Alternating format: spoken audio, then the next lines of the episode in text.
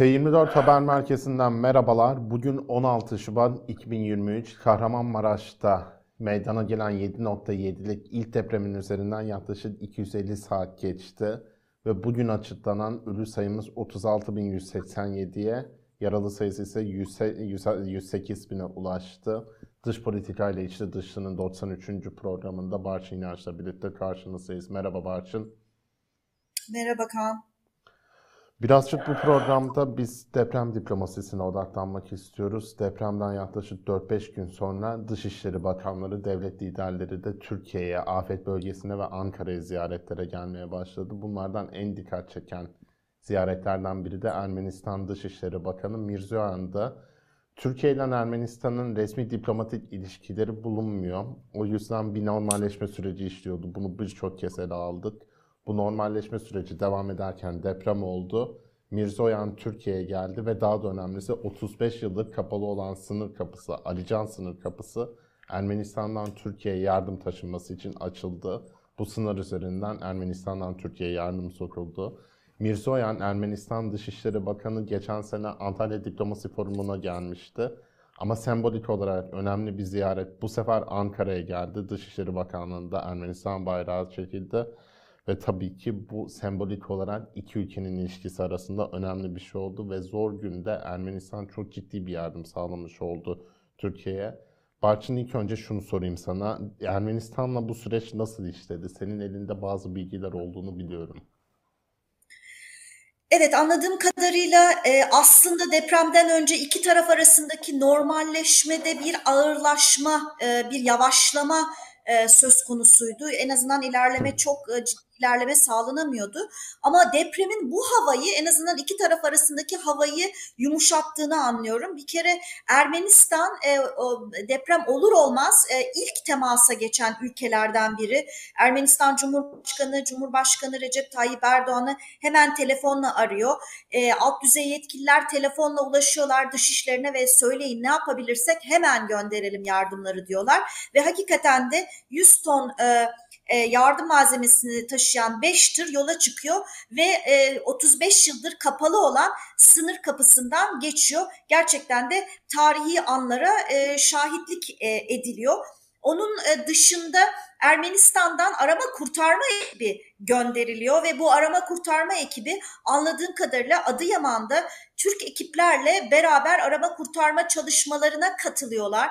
Bu arama kurtarma çalışmalarında da iki kadın bir çocuğu kurtarıyorlar. Bu kurtarma anlarının e, Adıyaman'da çok böyle coşkulu, e, duygusal e, sahnelere e, e, şahitlik e, e, ediyor çevredekiler. Bunu anlıyorum bana e, anlatılan anekdotlardan. E, onun dışında e, tırların gelirken olduğu gibi dönüşte de tırlar için E, sınırlar açılıyor. E, şoförler e, sınırda misafir ediliyorlar. Kendileri çiçeklerle u, u, e, uğurlanıyorlar. E, bir, birazdan bundan bahsedeceğiz. Ermenistan Dışişleri Bakanı Ankara'daki temaslarından sonra Adıyaman'a geçtiğinde de bu tırlardan yardım e, malzemeleri dağıtılıyor. E, onun dışında ayrıca yine bu arama kurtarma ekibi misyonunu tamamladığı için Ee, özel uçak aranıyor ama bulunamayınca Türk tarafı yine biz bir otobüs ayarlarız ve e, sınırları tekrar arama kurtarma ekibinin e, dönüşü için sınırları tekrar e, açarız vaadinde bulunuyor. Ve tabii bir son e, anekdot bu sınırlarla ilgili. Türkiye Ermenistan'la ilgili her adım attığında muhakkak Bakü'yü bilgilendirmeye çok önem veriyor. Ve bu manada da anladığım kadarıyla e, Azerbaycan'la temasa geçilip sınırların açılacağı bilgisi önden verilmiş ve Azerbaycan'dan da elbet e, bu, bu insani bir meseledir şeklinde e, bir e, yanıt alınmış. Yani bir, Bakü'den bir e, özel bir tepki e, gelmediğini anlıyorum ama elbette ki bu süreci onlar da çok dikkatli takip ediyorlardır. Evet, Azerbaycan'la Ermenistan arasındaki husumetten sebep normalleşme sürecinde de Türkiye Azerbaycan'la çok koordineli ilerliyordu. Zaten bunu biliyoruz, devam ediyor demek ki. Ama şunu da sormak istiyorum. Bu görüşmede tabii ki taziyeler, başsağlıkları iletildi ama başka konuların da ele alındığını düşünüyorum Mirzoyan'la Çavuşoğlu arasında. Bu iki ülke arasındaki diyalog nereye evrilir, nereye döner, ne bekliyorsun? Yani diğer bir deyişle e, yani yaklaşık on sene önce e, gerçek başlayan ve fakat sonuç vermeyen futbol diplomasisi yerini e, deprem diplomasisine bırakır mı? E, şimdi açıkçası e, normalde iki e, bir benzetme yapabiliriz. Yunanistan'la da bir normalleşme yaşanmıştı. Tıpkı e, o zaman olduğu gibi şimdi de aslında depremden önce başladı normalleşme. Yunanistan'la da öyleydi. Normalleşme depremden, doksan dokuz depreminden aslında önce başlamıştı. Ama doksan dokuz depremi Türk-Yunan e, normalleşmesine bir Türk diplomatın, o döneme tanıklık eden bir Türk diplomatın deyimiyle mucizevi bir sıçrayış yaşatmıştı. Ben de buna gazeteci olarak açıkçası e, tanıklık etmiştim. Şimdi bu noktada çok mucizevi bir sıçrama beklememek gerekiyor. Neden? Çünkü Türkiye ile Yunanistan arasındaki sorunlar daha çok ikili. Yani biz Yunanistan'la, Yunanistan'ın atıyorum e, Makedonya ile yaşadığı sorun nedeniyle sorun yaşamıyoruz. Halbuki mevcut durumda Türk-Ermeni ilişkilerinin kendi e, özelinde ikili bazda sorunları varken, Ermenistan'ın Azerbaycan'la yaşadığı savaş, e, bu sorunlar e, Türk-Ermeni ilişkilerini de bir anlamda ipotek altına alıyor. Şimdi mesela doksan üçte sınırlar kapatıldı. Neden kapatıldı? Azerbaycan'la yaşanan savaş nedeniyle. Benim açımdan o sınırlardan gelen görüntüler gerçekten çok e, e, dikkat çekici. Çünkü ben gazeteci olarak, çok genç bir gazeteci olarak daha kariyerimin ikinci yılında Alican sınır kapısından bir Türk vatandaşı olarak Ermenistan'a geçiş yapabilmiştim. Çok enteresandır. E, iki tarafın askerleri birbirleriyle e, bayraklar e, e, bayrakları yukarı çekerek, aşağı indirerek haberleşiyorlar.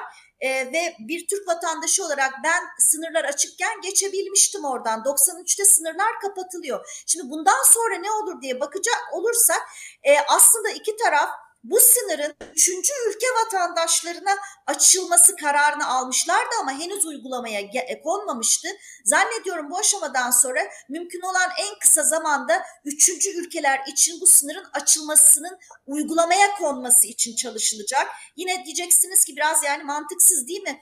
Yani Amerikalı gelip oradan geçebilecek, bir Ürdünlü geçebilecek ama Ermeniler, Türkler geçemeyecek. İşte orada bir Bakü faktörünün olduğunu unutmamamız gerekiyor. Her defasında da Türkiye Bakü'ye şunu söylüyor: merak etme, benim Ermenistan'la ilişkilerimi iyileştirmem her açıdan Ermeni-Azeri sorunlarının çözümünün önünü açacaktır diye düşünüyor. Zaten biraz da bu nedenle zannediyorum Ermenistan'a dolaylı, doğrudan söylemiyor ama dolaylı olarak böyle bir baskı yapılıyor. Yani sen Azerilerle ilişkilerini biraz daha rayına koyarsan bizim bizden de çok karşılık e, görürsün e, demeye getiriliyor. O nedenle işte önümüzdeki süreç illaki üçlü bir çerçevede ilerleyecektir. Bir tarafta muhakkak Bakü olacaktır diye düşünüyorum doğrusu.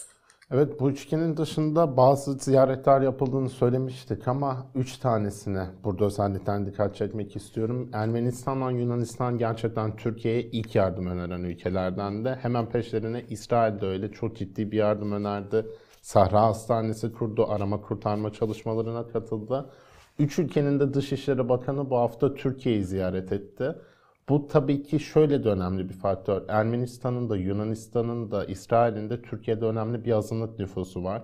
O yüzden bu ziyaretlerin yapılmasının öyle bir anlamı da var, kıymeti de var. Birazcık Yunanistan'da kalalım istiyorum. Yunanistan'la, Yunanistan medyası, Yunanistan'ın yardımları, hükümeti yaptığı açıklamalar cidden bu sürecin en unutulmayanlarından oldu sanırım Barçın.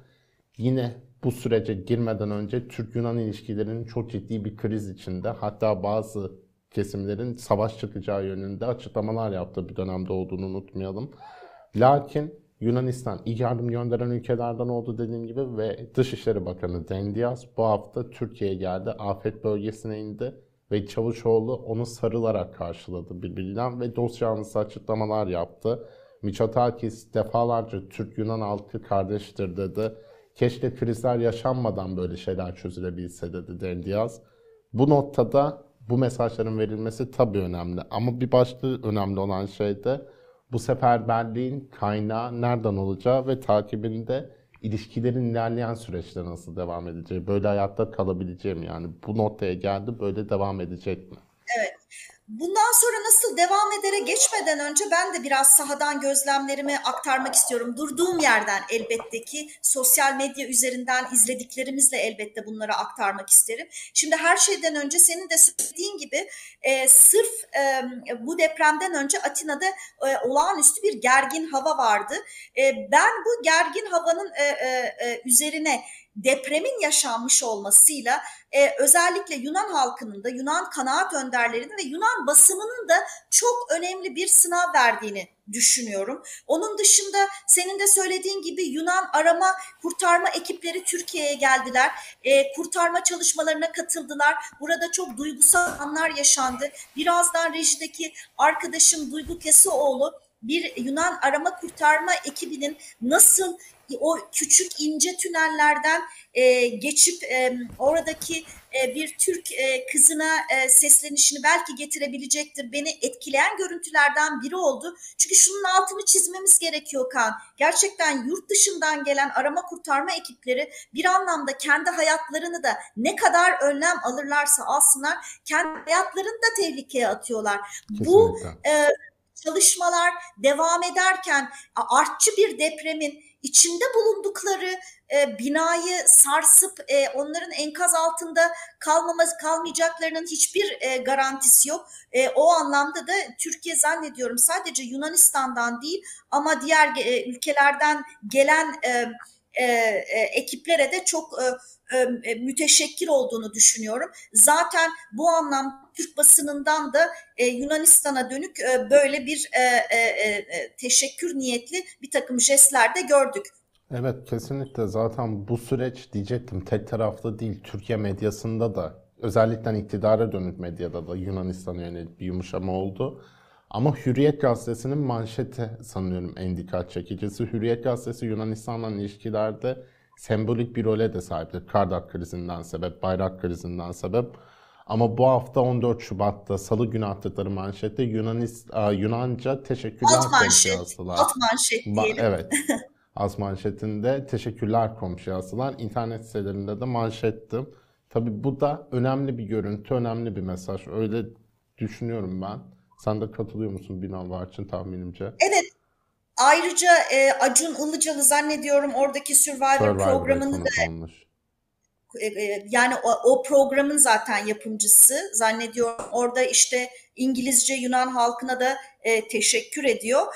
E, tabii işte kafalarımızdaki soru senin de demin söylediğin gibi peki bu e, ne kadar e, devam eder, sürer mi? Sonuç olarak tabii ki Türkiye ile e, Yunanistan arasındaki sorunlar e, böyle e, çok çabuk e, çözülecek türden sorunlar değil. Ama dediğim gibi hemen deprem öncesinde özellikle Türkiye'nin seçim dönemine gidiyor olması, Yunanistan'ın kendi seçim döneminde olması, seçim dönemi nedeniyle Cumhurbaşkanı Recep Tayyip Erdoğan'ın bir gece ansızız gelebiliriz demesi, işte bizim bir takım silahlarımız tabii ki Atina'yı hedef alabilir demesi, bu bir anlamda Yunanistan'da çok gündem yaratıyordu. Yani biz Türkiye'de sürekli Yunanistan'a odaklı yaşamıyoruz ama Yunanistan çok fazla Türkiye'ye odaklı yaşanıyordu ve birdenbire depremler bu Yunanistan'daki bu Türkiye telaşını, sürekli bir Türkiye korkusunun daimi olarak gündeme geldiği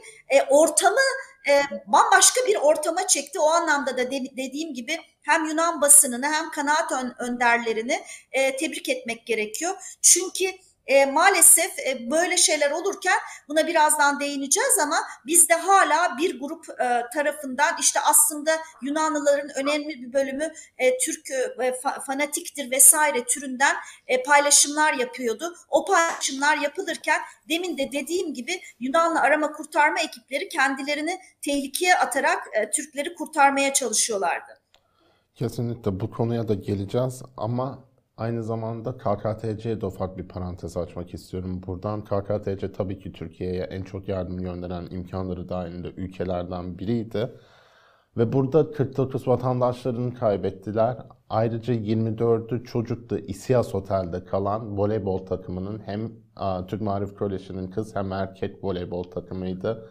Öğrencilerin hepsi maalesef enkazda hayatlarını kaybetti ve bu K K T C'de çok çok büyük öfkeye sebep oldu. Ve hatta dün bugün Kıbrıs gazetesi Ersin Tatar'a seslenerek hesap sormayacak mısınız diye yazdı. Bu adada, özellikle nüfusu azalan bir adada, özellikle Türkiye'den gelen memurların, vatandaşların varlığının giderek yükseldiği bir adada çok önemli bir gündem. Bir başka parantezde Güney Kıbrıs'ta Türkiye'ye bu konuda yardım göndermek istemişti. Türkiye ilk başta bunu reddetti, sonra kabul etti, sonra tekrar reddetti. Bugün Zeynep Gürcanlı'dan öğrendiğimiz kadarıyla Romanya'dan getirilmeleri planı varmış tanınırda sorunun yaşanmaması için. Ama sonra bu da olmamış. Kuzey Kıbrıs'ın Ersin Tatar'ın da buna çok sıcak yaklaşmadığıyla ilgili haberler vardı depremin ilk günlerinde. Kıbrıs'ın da kayıplarını buradan anmak, o küçük öğrencilere, sporculara, özellikle tanınır sorunu yaşayan bir ülkenin öğrencilerinin gelip burada maç yaparken hayatını kaybetmesi gerçekten çok acı ve bu deprem dönemi cidden çok acı hikayelerle dolu zaten. Sınırın diğer ucuna geçeceğiz şimdi birkaç dakikalığına, çünkü Suriye'de bu depremden çok ciddi etkilendi.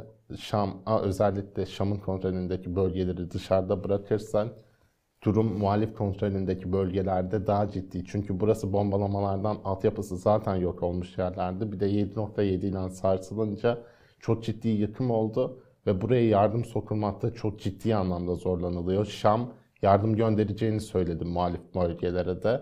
Burada H T Ş'nin, oradaki cihatçı örgütün sorun çıkardığını gördük. Birleşmiş Milletler'in çağrısıyla sonunda iki sınır kapısı açıldı Türkiye ile Suriye arasındaki yardım taşınması için. Suriye'de tabii ki unutulmaması gereken bir yer. Çünkü yardım oraya Türkiye'ye kıyasla çok daha az ulaşıyor Barçın. Evet, bu anlamda da zannediyorum perde arkasında da çok ciddi bir takım diplomatik temasların yürüdüğünü tahmin ediyorum. Çünkü özellikle depremin etkilendiği bölgelerde hava sahasının kontrolü Rusya'nın E, e, elinin altında ve özellikle Birleşmiş Milletler'in yardımlarının geçebilmesi için başka kapılarda Rusya'nın onay vermesi gerekiyordu. E, Birleşmiş Milletler'in çağrısı üzerine Rusya'nın bu onayı verdiği ve e, onun üzerine bu iki, iki ayrı sınır kapısının sadece yardımlar için e, açıldığının altını e, çizelim. Çünkü e, Birleşmiş Milletler'in e, de karar üzerine sadece açık bırakılan tek kapı olan Cilve Gözü aslında deprem nedeniyle e, tahribata uğramıştı. Yani gönderilmesi gereken yardımlar yolların tahrip olmuş olması nedeniyle gidemiyordu. Bu nedenle ek sınır kapılarının açılması e, isteniyordu. Onun dışında son bir teyit edemediğim, teyit etmeye vakit bulamadığım bir bilgiyi B B C'ye atfen belirtmek durumundayım. Anladığım kadarıyla Türkiye'de yaşayan Suriyeliler en azından gidiş gelişlerinde bir miktar esneklik sağlanmasını ve oraya gidip en azından yakınlarına yardımcı olup ama dönüşlerinde de rahatça geri dönmeyi arzuladıklarını anlıyorum. Bu anlamda da zannediyorum özellikle Türkiye'de yaşayan Suriyelilerle hükümet arasında bir diyalog ve belki bir sınır düzenlemesi olabilir mi? Bunu tabii önümüzdeki günlerde takip etmemiz gerekecek. Evet, bu konuda da gelişmeler yaşanacaktır. Suriye konusunda sınır iki kapının açılmasıyla durum çözümlenmiş değil, dediğin gibi hala bununla ilgili ciddi bir diyalog ve bununla ilgili çok ciddi bir haber akışı var. Takipçisi olacağız. Şimdi Türkiye'ye dönelim. Burada uluslararası Barçın'ın yardımları konuşuyoruz Barçın. İki haftadır ve çok ciddi bir seferberlik var. doksandan fazla ülke sahada yardım etti Türkiye'ye. Bölgede hala farklı ülkelerden arama kurtarma ekipleri var, Sahra Hastanesi kuranlar var, kendi imkanlarıyla gelip burada mutfaklar kurup yemekler yapan yabancı şefler var, doktorlar var. Çok ciddi bir seferberlik yaşıyoruz. Her türlü ülkeden var, en zenginlerinden en yoksullarına kadar. Birçok ülke bizim acımıza ortak oldu bu dönemde. Yardım etmek istediler, destek verdiler, vatandaşlarından hükümetlerine kadar. Bazı görüntüler aklımızda kaldı. Bizden yaşayacaklar. O yüzden o görüntüleri bir görelim isterim önce. Evet, burada Yunanistan'dan Türkiye'ye gelen bir doktoru görüyoruz aslında. Burada yardım çalışmalarında bulunmuştu. Kendisi bir basın konferansı düzenliyor, yaşadıklarını anlatıyor ama görüntü sırasında bir anda gözleri doluyor. Çünkü ona orada depremzede bir çocuğun nasıl bisküvi verdiğini, kendi yemeğini ona nasıl paylaştığını anlatıyor ve kendi hislerine hakim olamıyor. Bence çok çarpıcı bir görüntü. Yine geçen hafta da üstüne konuştuğumuz bir görüntü vardı. Alman bir arama kurtarma ekibinin çalışmalarını yürütürken bir çalışanın Türkçe "Zeynep Hanım korkma" bildiği birkaç kelimeyle enkaz altından seslenmesi ekranlarınıza geliyor şu an. Zeynep Hanım. Okay. Daniel here. Korkma, okay? Hmm. Yani Alman ekibi Zeynep Hanım'ı enkazın altından çıkarmayı başardı ama Zeynep Hanım maalesef hastanede hayatını kaybetti ilerleyen saatlerde. Bununla ilgili de çok çarpıcı bir video vardı. Yayında özel bir görüntü olduğu için paylaşamıyoruz telif hakları sebebiyle. Ama Alman ekibinin nasıl gözyaşlarına boğulduğunu gördük, nasıl cidden bir bağlılık kurduğunu gördük. Cidden çok duygulandıran, hepimizi duygulandıran görüntülerde. Keza evet, Macar bir arama kurtarma çalışanında benzer görüntüleri vardı. Evet, anladığım kadarıyla daha anladığım kadarıyla elli saatlik bir uğraş sonucu Zeynep Hanım'ı çıkarıyorlar ve e, tabii çok seviniyorlar. E, hatta orada e, insanlar Alman ekibinin ellerini e, e, öpüyorlar sevinçlerini göstermek e, üzere. E, hepimiz çok seviniyoruz. Ee, ama senin dediğin gibi maalesef Zeynep Hanım'ın vefat haberi Alman ekibine ulaştırıldığında bütün Alman ekibinin e, çok e, yani gözyaşlarına e, boğulduğu görüntüler e, hepimize gerçekten e, çok dokunan görüntüler oldu. Aynı e, Macar kurtarma ekibinin, arama kurtarma ekibinden e, bir e, gönüllünün ya da bir görevlinin e, konuşamaması gibi, gözyaşlarına boğulmaktan konuşamaması gibi. Evet, şimdi bu süreç işlerken tabii birçok yanıyla ele alınması gerekiyor. Çok ciddi, doksan ülkeden fazla diyoruz Barçın. Bu çok ciddi koordinasyon gerektiren bir şey. Şimdi AFAD'ın, Türkiye'nin kendi içindeki yardım çalışmalarında yavaş kaldığını, bazı yerlere hala ulaşılamadığını biliyoruz. Bu çok ciddi bir konu. Ama gelen yardım ekiplerinden bazılarının da kendi içinde koordine olmakta zorlandığını sağdan duyuyoruz. Muhabirlerden bilgi geliyor, sosyal medyadan bazen bilgi geliyor. Aynı zamanda bazılarının da kendi kendine inanılmaz ettiğini ve çok ciddi tek başlarına hayat kurtardığını görüyoruz. Bu konuda senin elindeki bilgiler ne?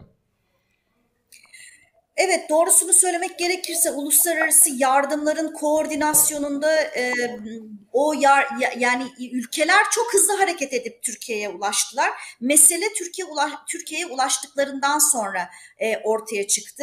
E, o anlamda anlıyoruz ki ne AFAD ne Kızılay e, uluslararası yardımların koordine edilmesine dair herhangi bir master plan, herhangi bir koordinasyon planı yapmamış. Anladığım kadarıyla özellikle Dışişleri Bakanlığı'ndan E, beşer e, yani üç ya da beş arası değişen sayılarda e, hem e, AFAD'da hem yanılmıyorsam e, Kızılay'da e, e, görevlendirme yapıldı. Onun dışında anladığım kadarıyla Dışişleri Bakanlığı'nda da bir kriz yönetim e, masası kuruldu. E, bazı büyükelçiler özellikle sahaya gönderildi ve m, özellikle de e, büyükelçilerin ve Dışişleri Bakanlığı'nın devreye girmesiyle en azından kırk sekiz saat sonra yardımların e, biraz daha Daha, e, sağlıklı bir şekilde e, yerine ulaşmasında biraz daha ilerleme sağlanıldığını anlıyorum. E, ve evet, senin söylediğin gibi bazı ülkeler gerçekten muazzam şekilde yük aldılar. E, bu anlamda İsrailli e, ekiplerin e, çok göz doldurduğunu e, söylemek durumundayım. Zaten onlar Azerbaycan'dan sonra dört yüz elli kişilik ekiple neredeyse en büyük ikinci ekipti. Ancak İsrail açısından en dikkat çekici olan konu kendi kendilerine yetmeleri ve bir şekilde hiçbir talepte bulunmamalarıydı. Çünkü bazı ekipler geldiler, işte mazot yok dediler, bazı ekipler elektrik istediler, bazı ekipler e, pek çok e, talepte bulunurken özellikle İsrail ekibiyle Hindistan e, ekibinin e, çok kendi kendine yeten e, e, bir şekilde e, Türkiye'ye geldiklerini, e, örneğin İsrail ekibinde işte kirli suyu içme suyuna e, dönüştürecek şekilde e, e, bazı e, ma- makinelerle geldiklerini biliyoruz. E, bir takım resimlerde kendi çadırlarını kurmuşlar. O çadırlarda yatarlarken görüyoruz İsrail ekibini. Onun dışında tabii sadece İsrail e, değil, e, dediği gibi e, Hindistan'dan gelen ekipler, e, Fransa, Hindistan'dan gelen ekipler arama kurtarmanın ötesinde çok hızlı şekilde Sahra Hastanesi e, kurdular. Yine e, özellikle e, şunun altını çizelim. Geçen sefer söyledik mi bilmiyorum ama Hindistan'la Türkiye arasındaki ilişkiler aslında çok da e, iyi bir noktada diyemeyiz. Türkiye'nin Pakistan'a verdiği destek nedeniyle biraz e, soğukluk var ama e, özellikle iki yüz kişilik e, yardım ekibiyle Hindistan'ın e, e, geldiğini biliyoruz ve demin de söylediğim gibi kendi kendine yeten bir ekip olduğu için yük olmaktan ziyade yük alan bir ekip oldular. Hemen Sahra Hastanesi e, kurdular. Bu çerçevede de küçük bir anekdot aktarmak istiyorum. Hindistan e, devasa çok büyük bir Rus kargo uçağı Antonov'la İncirlik'e e, pardon yanlış söylüyorum Birleşik Arap Emirlikleri'ydi hmm, bu, bu, bu söyleyeceğim.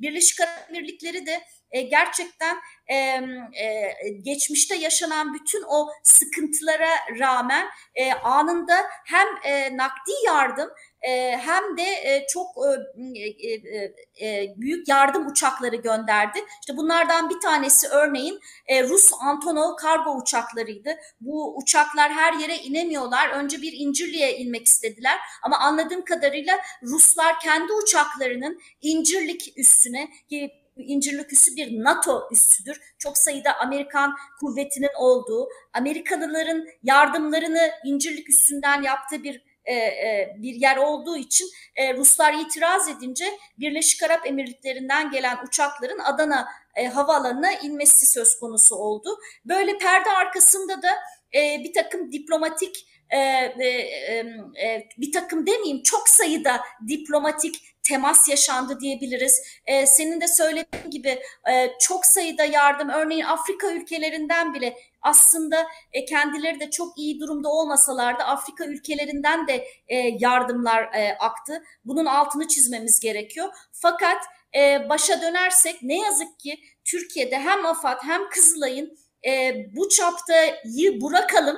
Bilemiyorum yani belki daha küçük çapta bir e, e, depreme de ne ölçüde hazırlıklıydı e, çok emin olamıyorum. Çünkü özellikle depremin dördüncü, beşinci günlerinde çok e, büyük bir um, çadır ihtiyacı ortaya çıktı. Ve bu çadır ihtiyacı nedeniyle Türkiye neredeyse e, dört bir e, yana çadır talebinde e, bulundu. E, işte e, Birleşmiş Milletler'e başvuruldu. E, bunu tabii söylememin nedeni şu, biz e, pek daha iki üç ay öncesine kadar sürekli bu iktidar sağa sola e, böyle parmak sallayan bir iktidardı. Bunu da e, gerçekten... Ee, sorunlar bunu hak ettiği için değil. Bazen gerçekten bir kriz yaşanır ve o zaman sizin sert tepki göstermeniz gerekir. Ama bu iktidar iç politik nedenlerle ortada sebep yokken o kadar çok e, ülkeye parmak salladı ki ben içeriden e, destek alırım diye. Halbuki yeri geliyor, gün geliyor sizin parmak salladığınız ülkelerden acilen aman bana çadır e, gönder demek durumunda kaldığınız günler geliyor. Bu aslında sizin temel çıkarlarınızdan taviz vermenizi gerektirmiyor. Altını çizerek söylüyorum. Zaman zaman bu iktidar ikili sorunların gerektirdiğinin çok ötesinde sert tepkiyi sırf iç politik nedenler dolayısıyla gündeme getirmişti. Evet, buradan yürüyelim, devam edelim istiyorum Barçın. Şimdi biraz da genişe dönecek olursak benim ya ilk elime kalem alıp diplomasi gazeteciliğine başladığım stajyerliğimden, günlerimden beri en sevmediğim söylemlerden biri Türk'ün Türk'ten başka dostu yoktur. Senin de buna tepki olarak bu hafta bir yazı aldığını biliyorum kaleme. Bu tekrar konuşulmaya başladı. Çünkü yanılmıyorsam Azerbaycan televizyonunda bununla ilgili bir yayında ifade kullanıldı. Şimdi doksan ülkeden yardım aktı diyoruz. Çok tarihi görüntüler gördük. Ermenistan bayrağıyla İran bayrağına, pardon İsrail bayrağıyla İran bayrağını taşıyan uçakların yan yana durduğunu gördük. Ermenistan'ın yardıma koştuğunu gördük. Savaştaki ülkelerin zaman zaman aynı yerlerde, Tayvan'la Çin'in aynı anda buraya yardım gönderdiğini gördük.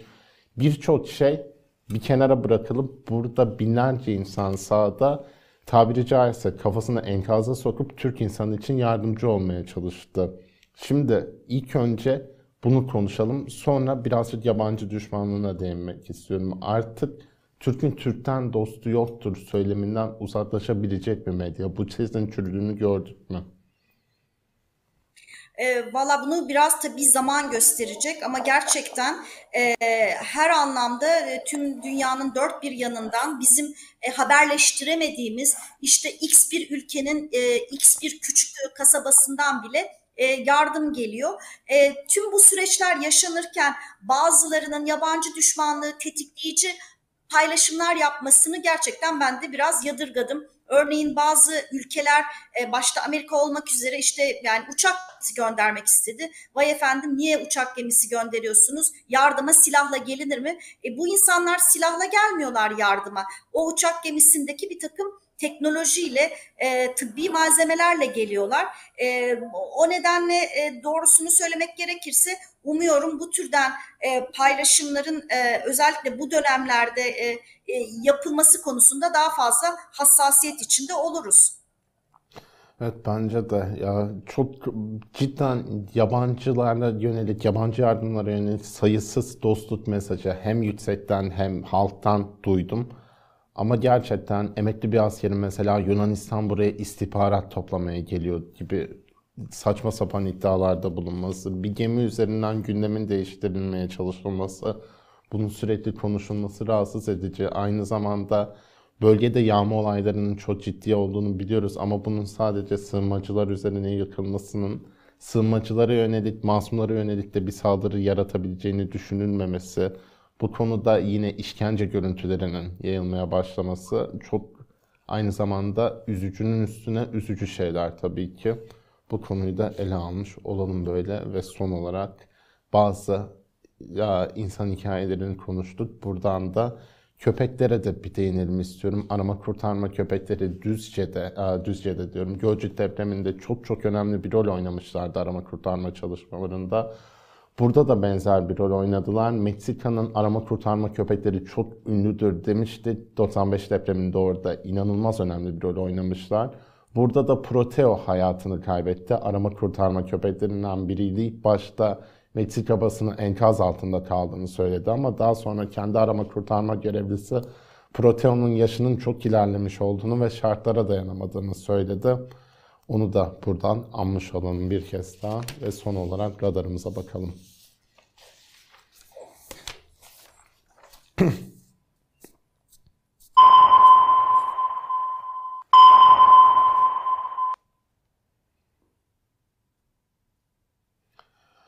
Cumhurbaşkanı Tayyip Erdoğan'ın yoğun bir program ajandası var bugün. İlk önce bu saatlerde, programı yaptığımız saatlerde görüşmesi planlanıyordu. NATO Genel Sekreteri Ankara'da Dışişleri Bakanı Çavuşoğlu ile görüştü. Şimdi de Cumhurbaşkanı Erdoğan'la görüşecek. Erdoğan daha sonra M H P Genel Başkanı Devlet Bahçeli ile bir araya gelip son olarak da Pakistan lideri Şahbaz Şerif ile görüşecek. Bir başka ziyaret A B D Dışişleri Bakanı Antony Blinken Türkiye'ye gelecek on dokuz Şubat'ta. Pazar günü İncirlik üstüne inecek, yani afet bölgesinde bulunacak. Tam programını bilmiyoruz şu anda. Akşam saatlerinde Ankara'ya geçecek ve yirmisinde pazartesi günü Dışişleri Bakanı Mevlüt Çavuşoğlu ile görüşecek. A B D'de Biden yönetimi Türkiye'ye bakan, bakan seviyesinde ziyaret yapmıyordu. Dışişleri Bakanı ilk defa Ankara'ya gelecek Blinken ve burada görüşmeler gerçekleştirecek. Bu görüşmenin daha önce planlandığı konuşuluyor. Şubat başında A B D basınına yansımıştı bu. Ve şimdi daha çok depreme odaklanacağı söyleniyor tabii bu konuşmanın. Ama Dışişleri Bakanı Mevlüt Çavuşoğlu'nun dediği gibi İsveç ve Finlandiya'nın NATO üyeliği gibi gündemlerinde Blinken'la konuşulacağı belirtildi. Son olarak Münih Güvenlik Konferansı on yedi Şubat'ta başlayacak. Tabii aynı zamanda Ukrayna-Rusya Savaşı'nın birinci yıl dönümüne de bir hafta kalmış olacak Münih Güvenlik Konferansı'ndan sonra. Batı dünyası ve güvenlik çemberi için çok önemli bir konferans Münih Güvenlik Konferansı. Bunun da takipçisi olacağız diyelim. Ve bu hafta da bizimle olduğunuz için teşekkür edelim. Barçın, çok teşekkürler programa bağlandığın için. Önümüzdeki hafta gelişmeleri ele almak üzere, görüşmek üzere. İyi haftalar.